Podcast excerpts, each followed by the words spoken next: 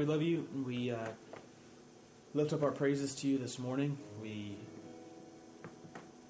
acknowledge who you are and, and what you've done and, and, what you are doing uh, in our hearts and our lives and the world around us. We, we pray that you would speak to us this morning. We pray that your Spirit would come and stir in our hearts, that, that as we read the Scriptures, that He would um, illuminate to us your truths, and that He would um, so transform us that we would be reshaped and further molded into your image, that we would look more like you and, and, be better equipped to carry out the ministry that you have prepared for us in the world around us. We pray that you would uh, move powerfully, that you would show up this morning and, and speak to us. We love you. It's in your son's name we pray. Amen. All right, let's get after it. If you have a Bible, we'll be in Acts chapter 23. If you don't have a Bible, welcome to uh, pick up a black hardback under seat around you. Acts chapter 23 is where we'll be this morning. We are working our way through the book of Acts and are in our kind of home stretch here as we finish up uh, before Easter hits us. So, Acts chapter 23. We're actually going to do something kind of new and kind of exciting this morning. Okay, we're going to do two chapters in one Sunday. So, we're going to go for uh, 23 and 24. Thinking big here at FCQ, all right? We'll see what we can do this morning it somehow took us over a year to figure out that you can go faster if you go more than one chapter at a time. Um, slow learner, but we're there uh, in Acts chapter 23. Uh, and this is kind of a part two of a message I gave back in November. So, so what we'll see here in these two chapters, and the reason I put them together is because I felt they kind of was continuing on in the same theme, and so thought we could um, do it all together this morning. In November, uh, November 4th, in Acts chapter 17, uh, I gave a message called The Politics of the Church. Okay, and this was right before the elections happened, okay, on, on November 6th. And, and it was kind of, I think, one of the more prophetic messages I've ever given. Uh, and, and if you remember back, it's online if you, if you weren't there for that. The basic gist of it was it was just a plea for you and I to be Christians before we're Americans okay, with all the craziness that was happening with the elections, that before I'm a Republican or before I'm a Democrat, before I'm a Libertarian, before I'm an independent, before I'm a communist, okay, whatever it is, I would be a Christian before that, and so that we would rally around our allegiance to, to Jesus. And so, kind of the gist of that was how are Christians to engage in the world during an election?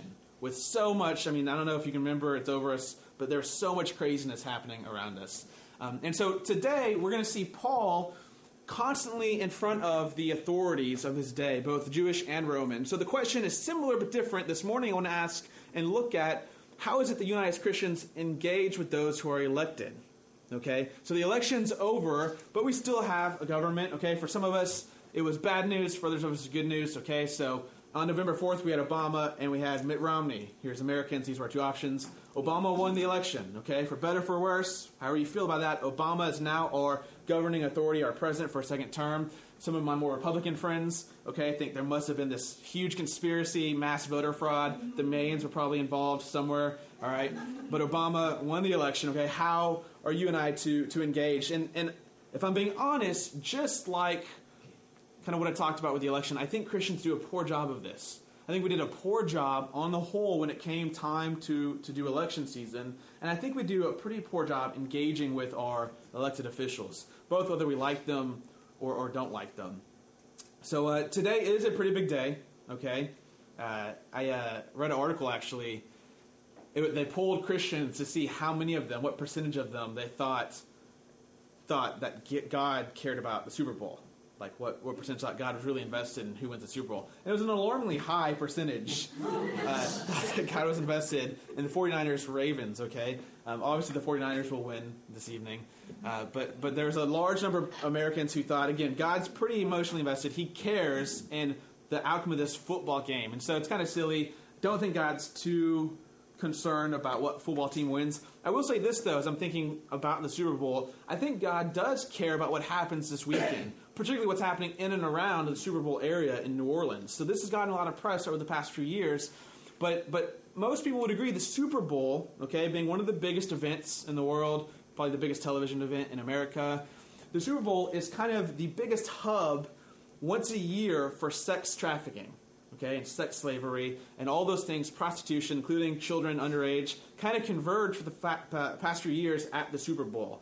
And so last year the Texas State uh, attorney, uh, said that this is probably the biggest event of the year for these things to kind of happen. You got all these people in one location, and the crowds make it easy to disguise certain things, and the demand goes high with all these these men who, who maybe want to look for immoral type of entertainment during this weekend. They arrested over 100 people last year uh, at the Super Bowl. They've already, from what I saw, already been making arrests in New Orleans um, for people setting things up, getting ready, that kind of thing. So I do think God's very much concerned about that. I, I think that's something that's on God's heart. And I think as Christians, that's something that we should be praying for. I think prayer is one of the ways we influence the world for the kingdom. I think that's something we should be praying for um, this weekend and, and, particularly tonight as everyone's in New Orleans uh, for the game. Um, now, one of my favorite authors talks about how sometimes you and I, as human beings, when we're confronted with things, we often have this longing for something better or something different. So, so when I hear about that kind of stuff happening, okay, at a football game, there's just this longing inside of me for a world where that kind of stuff doesn't happen. For, I mean, we might call it justice, right? For a world where right things happen and wrong things aren't allowed. They're, they do not happen. Children aren't hurt, okay? People aren't abused. There aren't these systemic systems of injustice. There's this longing, and, and the author calls it an echo of a voice. It's like we have this voice that, that's speaking to us and reminding us of this, this, this other world, this place where things are right, a world put to rights. He calls it the echo of a voice, and he says human beings typically have three ways to respond to these echoes that we have. This, these dreams, these longings that we have, uh, particularly for a just world, for a world made new, a world where things work right. The first option, he says, is we call it a dream. And we say, this is just something we've made up. It's a figment of our imagination. And this is kind of the classic atheist response, okay? This doesn't exist. It's not going to exist. Sorry, but we live in a messed up world, okay? That's just how it is. You better get used to it, all right, or you're in for a long, bumpy ride. So, so one option is to say, I mean, you just made that voice up. There's nothing real there. There's nothing substantial to that, that longing. The second option, and this is what more Christians have chosen to do, is to say that that voice is real and the longing for that world is real, and it's a longing that will be fulfilled in another world or in an afterlife. In maybe a spiritual place. We, we might call this heaven, okay? And so, yeah, we have this sense that, that that's not allowed and that's not, shouldn't be allowed, that that's not right, that those kind of things shouldn't happen. And that voice should lead us to think that one day we'll live in a world far away from this world, not like this world, perhaps in the afterlife, in a place called heaven, where those things are fulfilled, those longings come true. But the author says there's this third voice, which is maybe the more Christian voice, or, or third option to deal with this voice. And the third option is this it's to see the, the voice as not something that we've made up and not something calling from a long way away, but a voice that has come near to us in Jesus and is being made louder and louder on this earth as it is in heaven. It's an understanding of, of the kingdom of God and God's promise is coming true right now among us, on earth again, as in heaven. I think far too often we've over spiritualized Jesus, his reign, his kingdom, and, and the gospel. And sometimes we make it all about the afterlife. And so all of our hope, all of all of the things that we long for, right, are coming true in, in a spiritual place away from us, and in this place that's that's only going to be attainable for us after we die, in this afterlife. And and all these things start to crumble when you, you have that as your main hope for the gospel. When you have that as your main kind of fuel for following and loving Jesus. Um, particularly one of them that we've explored in the past is, is your way of doing politics falls apart your way of understanding politics and understanding how the world should operate right now falls apart. I think Acts won't let us, as we walk through the book of Acts, so I mean, we're 22 chapters in, it won't let us over spiritualize Jesus and his kingdom, okay? If you remember way back, Luke uh, wrote the Gospel of Luke, and he picks up in Acts this idea of the kingdom of God, right? God's reign coming to earth right here around us as it is in heaven, starting way back when, 2,000 years ago. And in Acts chapter 1, if you remember, Jesus comes to his disciples, he gives them marching orders, and then he ascends. He goes into heaven, right? And sometimes we think about this in kind of our over spiritualized way, and it's like E.T. going home, okay? It's this he's space alien, he's going back to where he came from, right? But, but we talked about you should see and understand Jesus' enthronement after his resurrection as just that, right? He's taking the throne of the world. He's inaugurated into his kingdom, much like, again, we saw President Obama's inauguration real recently. That's the ascension, okay? Jesus sits at the Father's right hand, ruling the entire world. He, he takes his seat at the CEO's desk. And I was talking with a group this week about how Jesus is still a human being today. And it was, I mean, it kind of shocked them, something maybe we don't think about all that much, okay? But, but the incarnation is not just a 33 year stint by Jesus, right? I mean, to this day, he's still a human being. Eternally, the second person of the Trinity has become a human being. So I don't know if, I mean, this is speculation on my part, if your resurrected or glorified bodies will have hearts and blood. I'm assuming they will. And so I'm assuming I'm an okay company saying right now, somewhere in the universe, in a physical location, I mean, glorified body, physical location, is Jesus at the Father's right hand with blood pumping, with a heart that's working, with brain that's firing off neurons, with eyes that are seeing things. And Acts would have us understand that's where he is right now, reigning, ruling over the entire creation. The King of all things, in Matthew 28 says, All authority in heaven and earth has been given to me. The kingdom has been inaugurated, has been started. And then Jesus' first act as president, as king, as the CEO of the universe. You remember in Acts chapter 2, Pentecost? He gives the church the Spirit. He gives his followers, his people, the Spirit of God, power and presence of God Himself to equip them to go out and live on mission, to further His kingdom work, to again make the place where we live look more like heaven. And Acts, the whole book of Acts from chapter 3 on, is largely written to show you and I this is what it looks like when Jesus is king. What does it look like? Well, it looks like a community of people who are patiently but faithfully following and obeying Christ, being witnesses to his resurrection, to the power of the gospel, and going from town to town and transforming people and communities and places and societies to look and reflect more and more like God's reign. Now, if it's true that Jesus is king and his kingdom is here and growing, there's going to be some, some obvious tension between those who still claim to be king and those who still claim, again, to seek justice in the world, and those who, the governments, who, who claim to seek justice, but sometimes get involved in unjust things. And, and you'll see this throughout the book of Acts. We have seen this throughout the book of Acts. And now, as Paul comes up against these two different governing authorities, okay, the, the Jewish and the Roman, I want to see how he interacts with them and draw two principles, okay, with how you and I should relate to uh, our governments, with how you and I should relate to our elected officials, with this understanding that Jesus is our true king, and his kingdom is a real thing that you and I are called to in today's world, okay? We'll pick it up in Acts chapter 23, verse 1.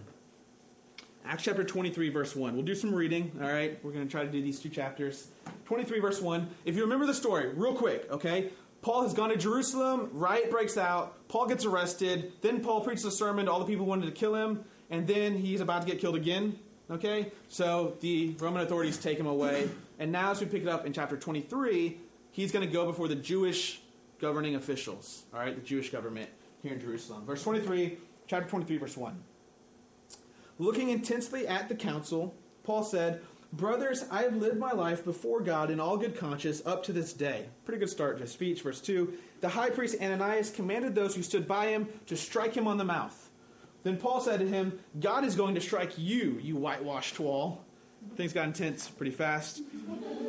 Are you sitting to judge me, Paul says, according to the law, and yet contrary to the law, you order me to be struck? So Paul's pointing out this kind of hypocrisy, this injustice. Those who stood by said, Would you revile God's high priest? And this, watch this, verse 5, very interesting. Paul said, I did not know, brothers, that he was the high priest. For it is written, You shall not speak evil of a ruler of your people. Verse 6 Now, when Paul perceived that one part of the council were Sadducees, the other Pharisees, he cried out in the council, Brothers, I'm a Pharisee, a son of the Pharisees. It is with respect to the hope and the resurrection of the dead that I am on trial. A little vague, general, but okay, it's true.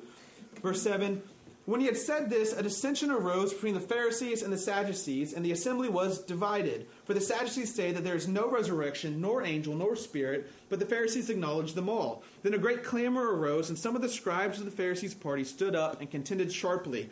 We find nothing wrong in this man. What if a spirit or an angel spoke to him? And when the dissension became violent, the tribune, afraid that Paul would be torn to pieces by them, commanded the soldiers to go down and take him away from among them by force and bring him into the barracks. The following night, the Lord stood by him and said, Take courage, for as you have testified to the facts about me in Jerusalem, so you must testify also in Rome. So Paul again here starts this riot, all right? He just speaks and right start. And he again is kind of savvy here. He sees attention in the room and then picks up on it and uses it to his advantage. So you've got these two Jewish groups, the Sadducees and the Pharisees, and they have very different beliefs about God and about God's actions in the world. The Sadducees have very little room for the afterlife, okay? They have very little room for kind of what you consider more spiritual things in creation. They are kind of meshed with the power structures of the day. So they don't need much interaction from God, right? I mean, if you're in charge, you don't need God to intervene to do much for you. Um, now, the Pharisees believe in this idea called the resurrection. It's a, a belief Jesus seems to adopt. He shares that with the Pharisees. Paul shares this with the Pharisees. It's this idea that God is so radically going to judge the world that he's going to redo everything and then resurrect people, some to live with rewards and some to live with punishments.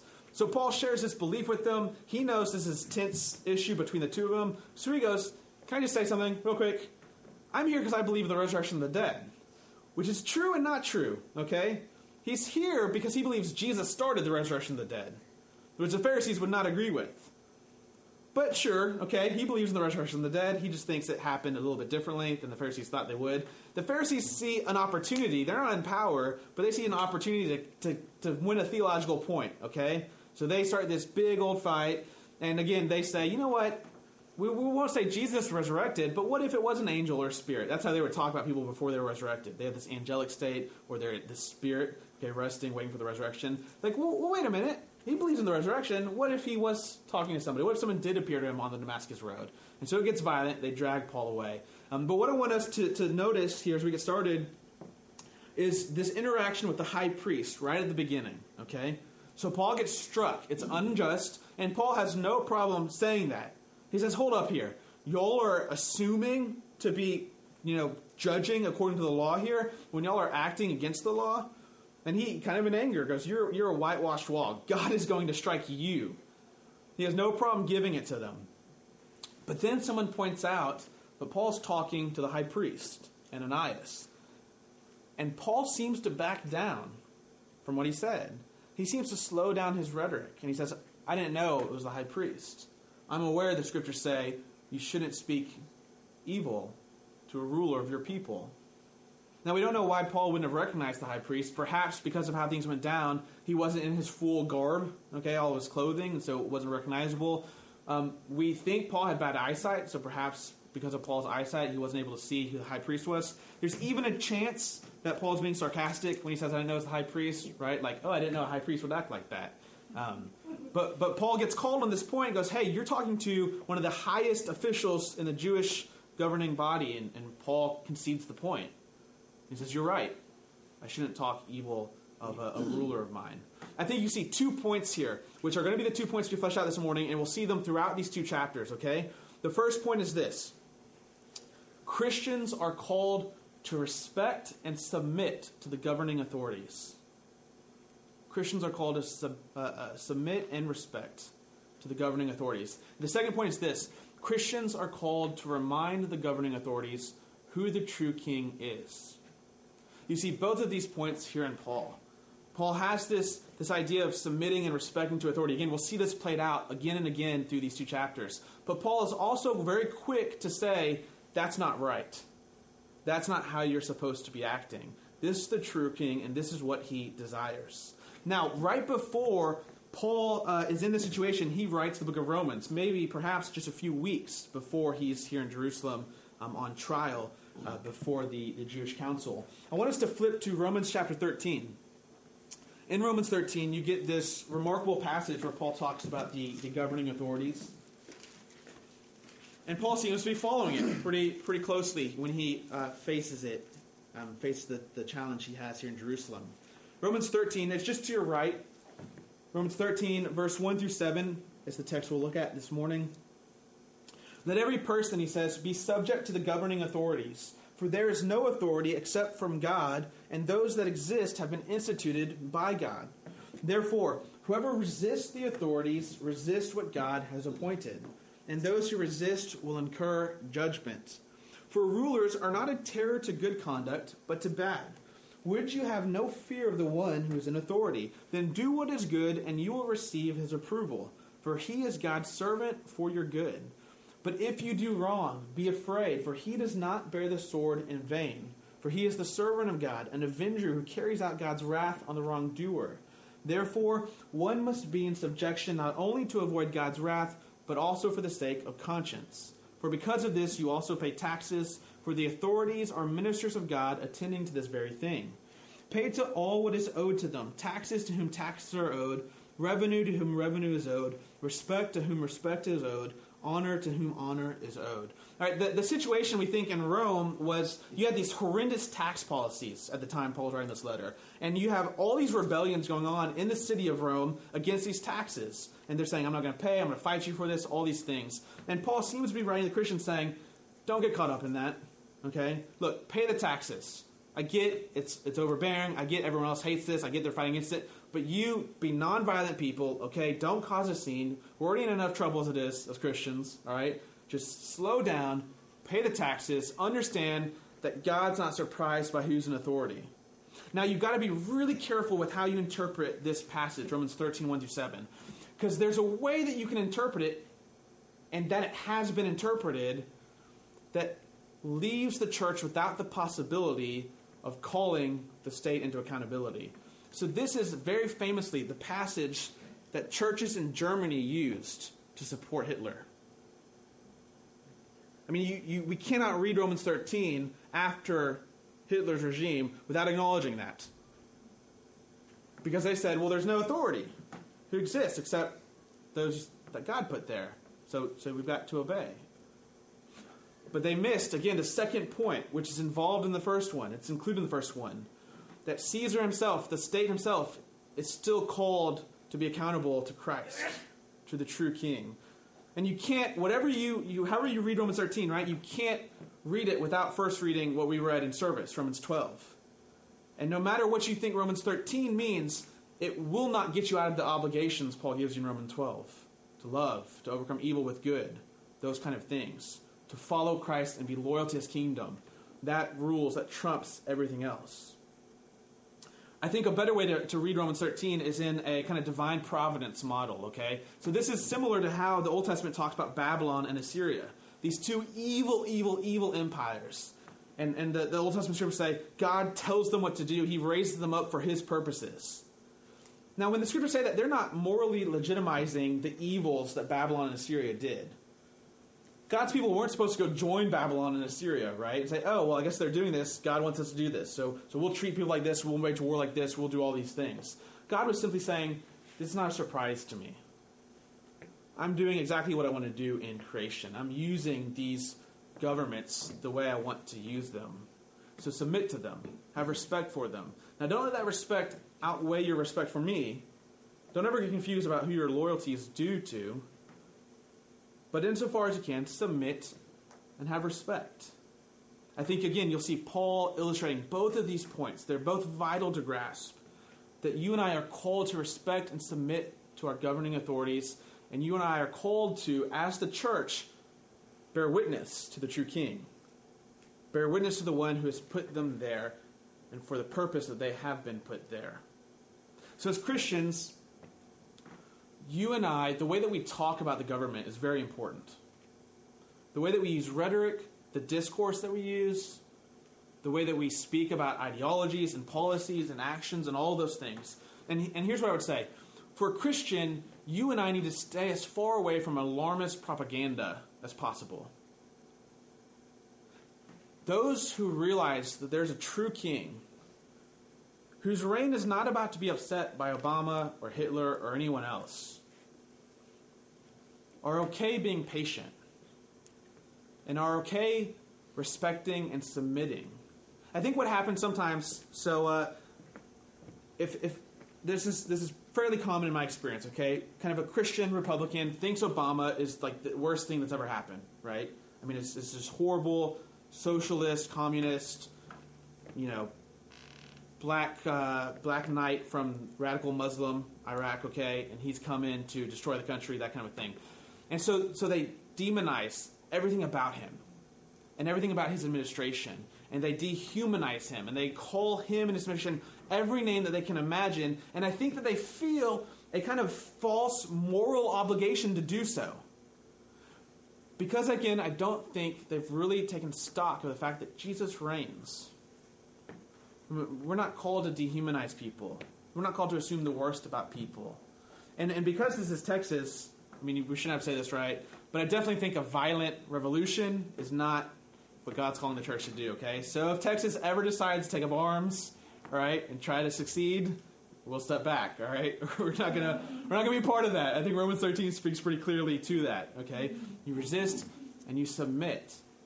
But there is again this very important idea that you have this prophetic Martin Luther King would say the church is the conscience of the state. And this is again why it's very dangerous if you and I get tied too closely to a, a party or to a government. Because sometimes you get tied so closely that you stop having the ability to critique even your own party, even your own ideology. And this is what happens, I think, when you see this national idolatry with, with Germany. So you lose the ability to say, well, that's not right.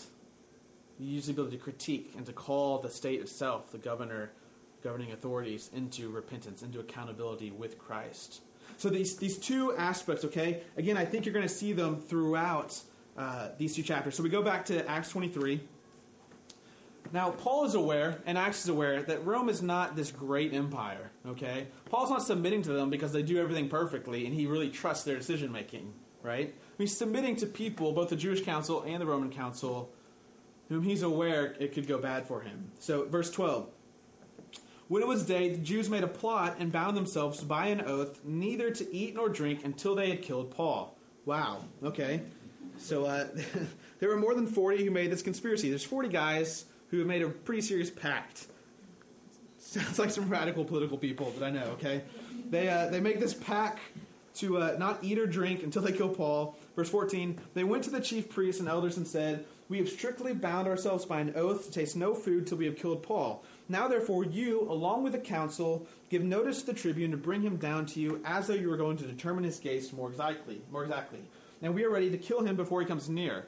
But luckily, there's a kid involved. All right? Verse 16. Now, the son of Paul's sister, okay, his nephew, little boy, heard of their ambush. So, so news travels fast in this type of world. He hears, overhears this vow was taken. So he went and entered the barracks and told Paul.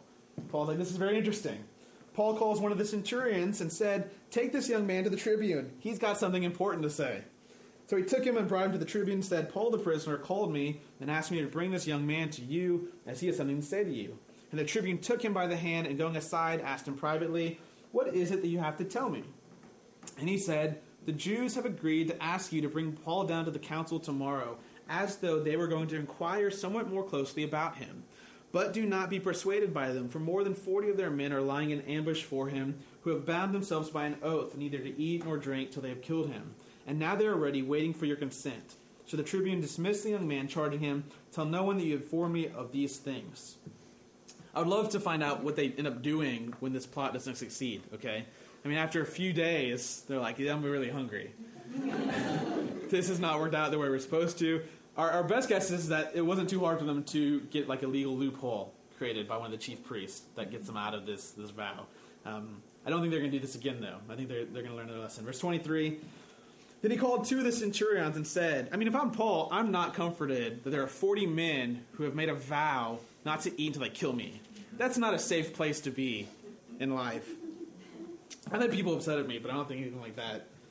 Verse 23 He called two of the centurions and said, Get ready 200 soldiers and 70 horsemen and 200 spearmen to go as far as Caesarea at the third hour of the night. So Paul's getting the full escort, okay? This guy is going all out to protect Paul. It's kind of awesome.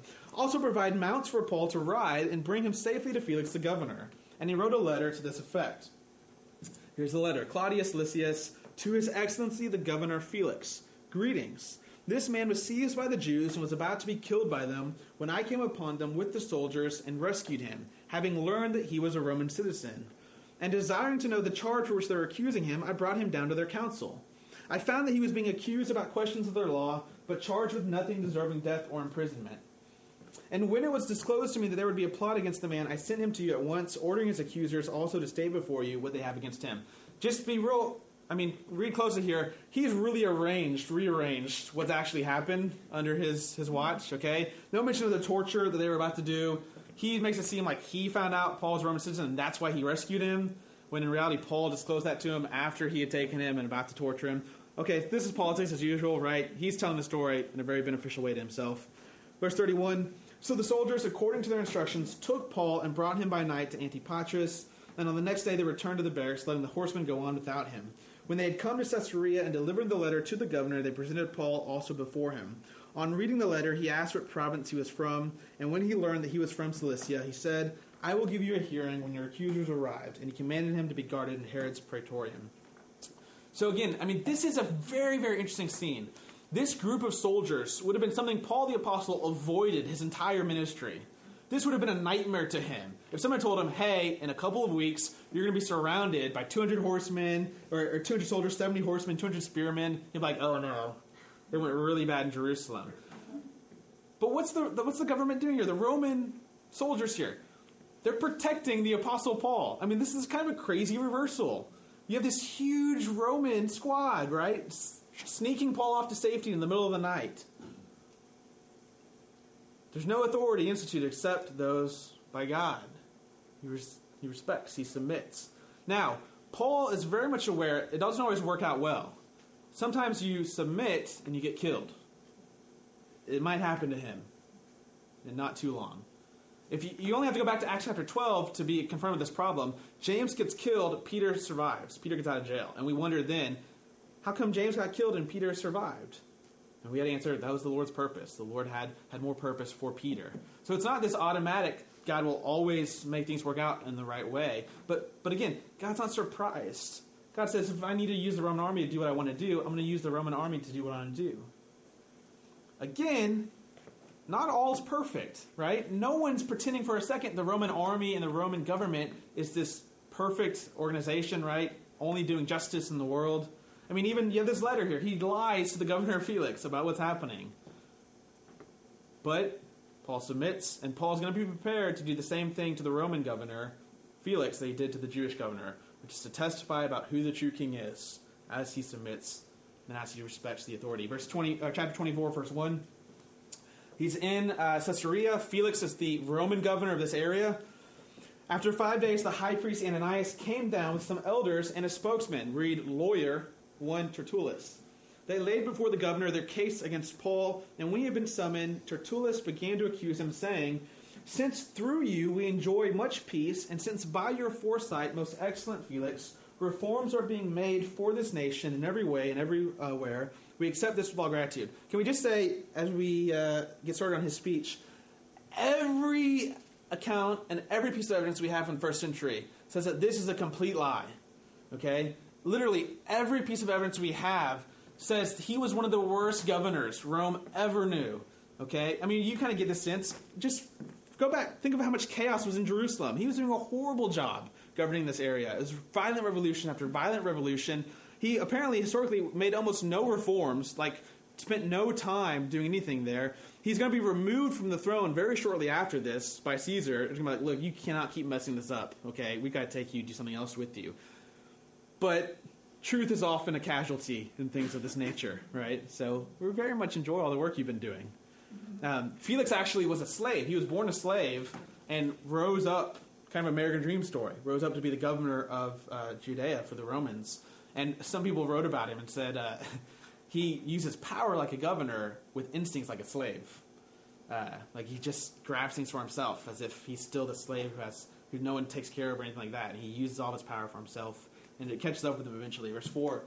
But to detain you no further, I beg you in your kindness to hear us briefly. For we found this man a plague, one who stirs up riots among all the Jews throughout the world, and is a ringleader in the sect of the Nazarenes. He even tried to profane the temple, but we seized him.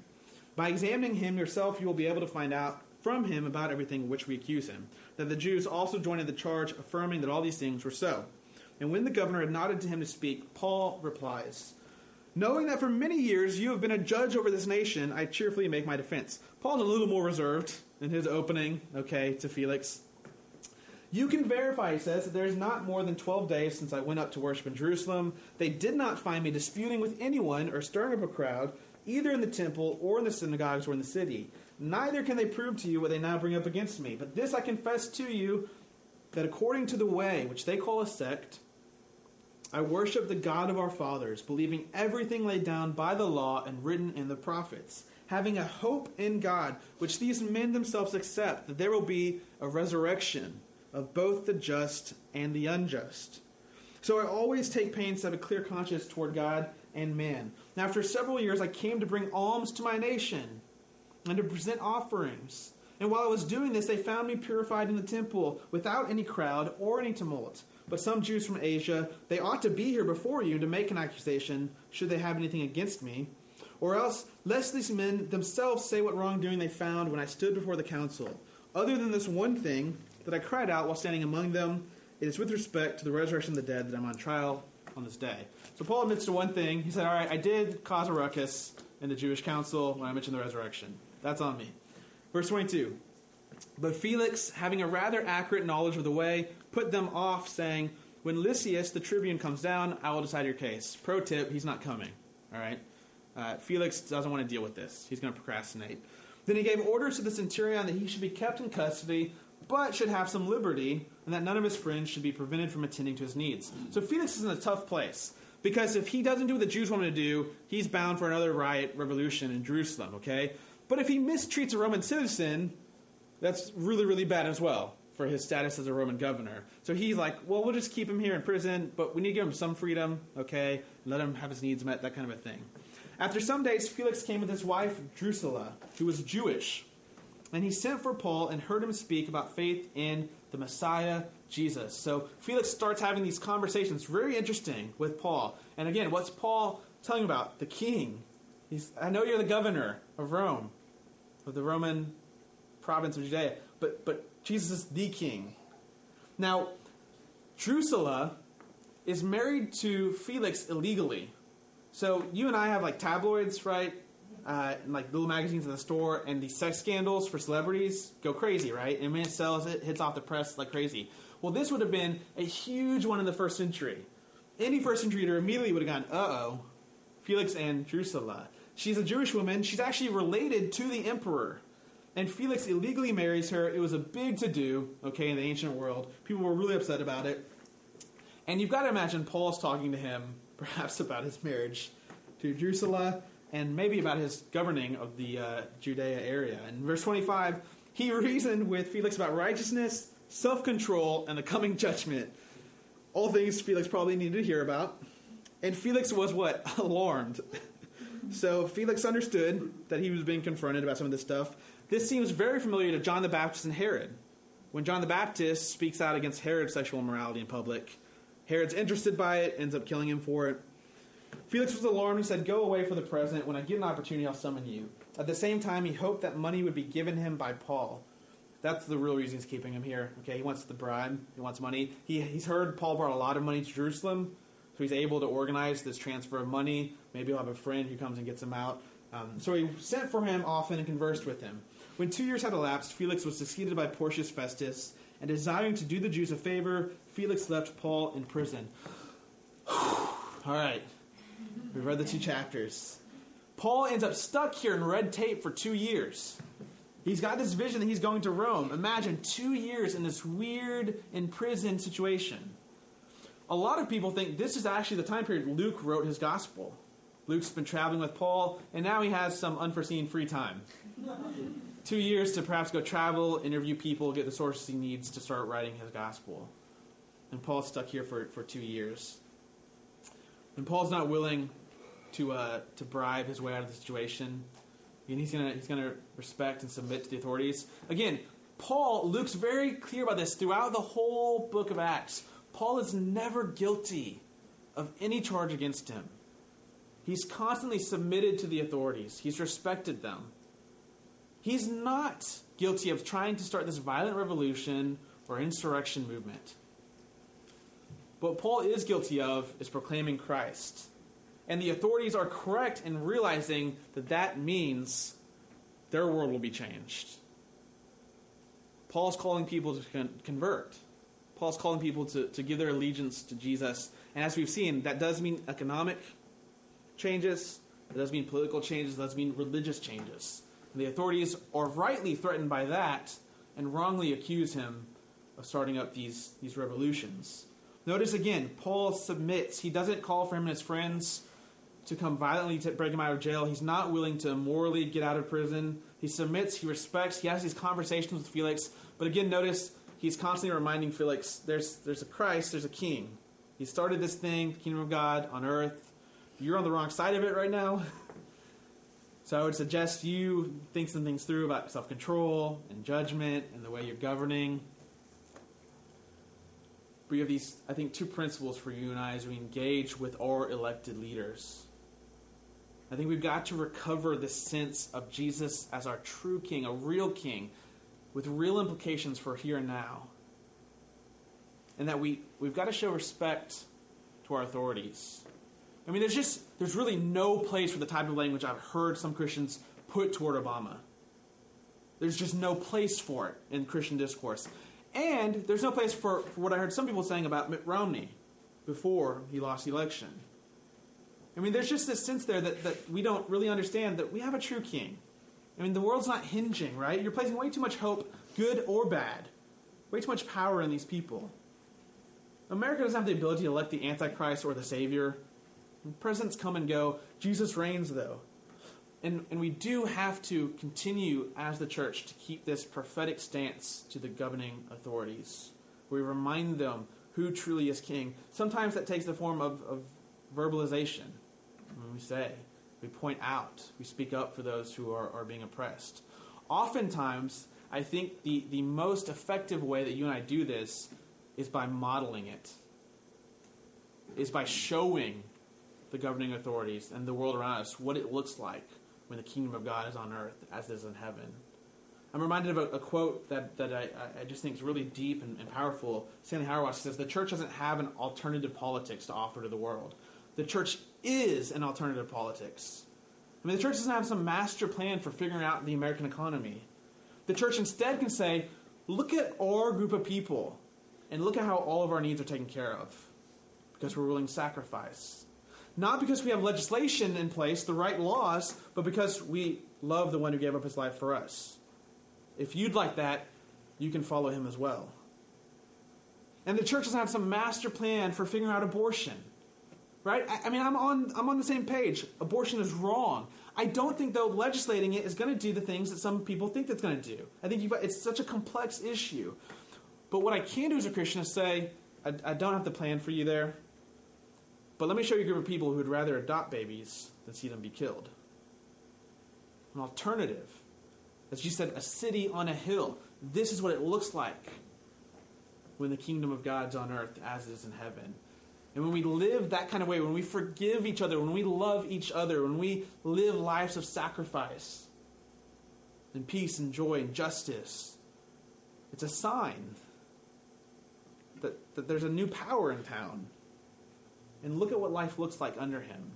And all are called to find their life in him. And all are put on notice that this is the life that will last. This life will crumble in on itself sooner than later.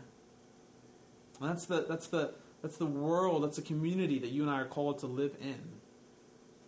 That voice that echoes in my heart and my soul. That voice of a world that's made right, a world where justice reigns. That's a real voice and I do believe it's come close to us in Jesus. You and I are called to pursue it. We're called to amplify it. We're called to say it with our own lips to the world around us. And perhaps the call, as we see in Acts, is to model it with patient, sometimes suffering, sacrificial life. As we both respect the ones who are in authority above us and also make sure they're aware there's a true king. And this is what his kingdom looks like. You've got to be very careful that in politics, Christians aren't trying to substitute the president for Jesus. That we're instead trying to convert. There's a big difference, a world of difference. I think sometimes people just think if we could, again, have Jesus doing what Obama's doing right now, putting laws forth, having a military, those kind of things. Like I said in November, I don't think Jesus is interested in being the president of the United States. I don't think he was interested in being Caesar. I don't think that's why Paul's not going around campaigning for him to become Caesar, right? Jesus has a throne. I think he's got the best one, a pretty good one, the right hand of the Father. It's a different kind of throne, a different kind of kingdom that goes forth in a different way. We're not simply trying to substitute laws or military. We're trying to convert imaginations and hearts and loyalties to the true King, the crucified and risen one. And so we respect again, and, and I think we, we remind, we live out a sign that He's in charge, and that this is what His kingdom looks like as we go forth in obedience and faithfulness. Let's pray together. Father, we love you. We thank you for uh, your kingdom. We thank you for the work uh, that Jesus has done and has continued to do as Acts begins, the things that Jesus began, uh, continued to do in his world through his church. We pray that you would use us much like you used the disciples. We pray that, that if us individually are in a situation like, like Paul was, that we would both be able to model this submission to the authorities and also this, this ultimate loyalty to, to Christ and his kingdom. We pray that the church as a community would be the shining light to who God is and, and what He's begun and is doing in Christ and through the church. We pray that for situations like this weekend in New Orleans, we pray that your justice would shine forth. We pray that you would use us, the church, as you see fit to further your kingdom on earth. We pray that we never lose sight of that call. We pray that we wouldn't overemphasize our afterlives to the detriment of following you here now and pouring forth all of our energy and effort into seeing your kingdom come, into joining Christ on his mission through the power of the Spirit. We pray that you would be with us and that you would allow us to go out into our everyday lives in much smaller situations and work for justice and work for your kingdom in our workplaces, in our families, in our neighborhoods. That we wouldn't be paralyzed by these big problems to the point where we, we forget about the small things that we can do to bring heaven to earth in our daily situations. We love you. And we ask for your grace. And it's in your Son's precious name that all God's people said, Amen.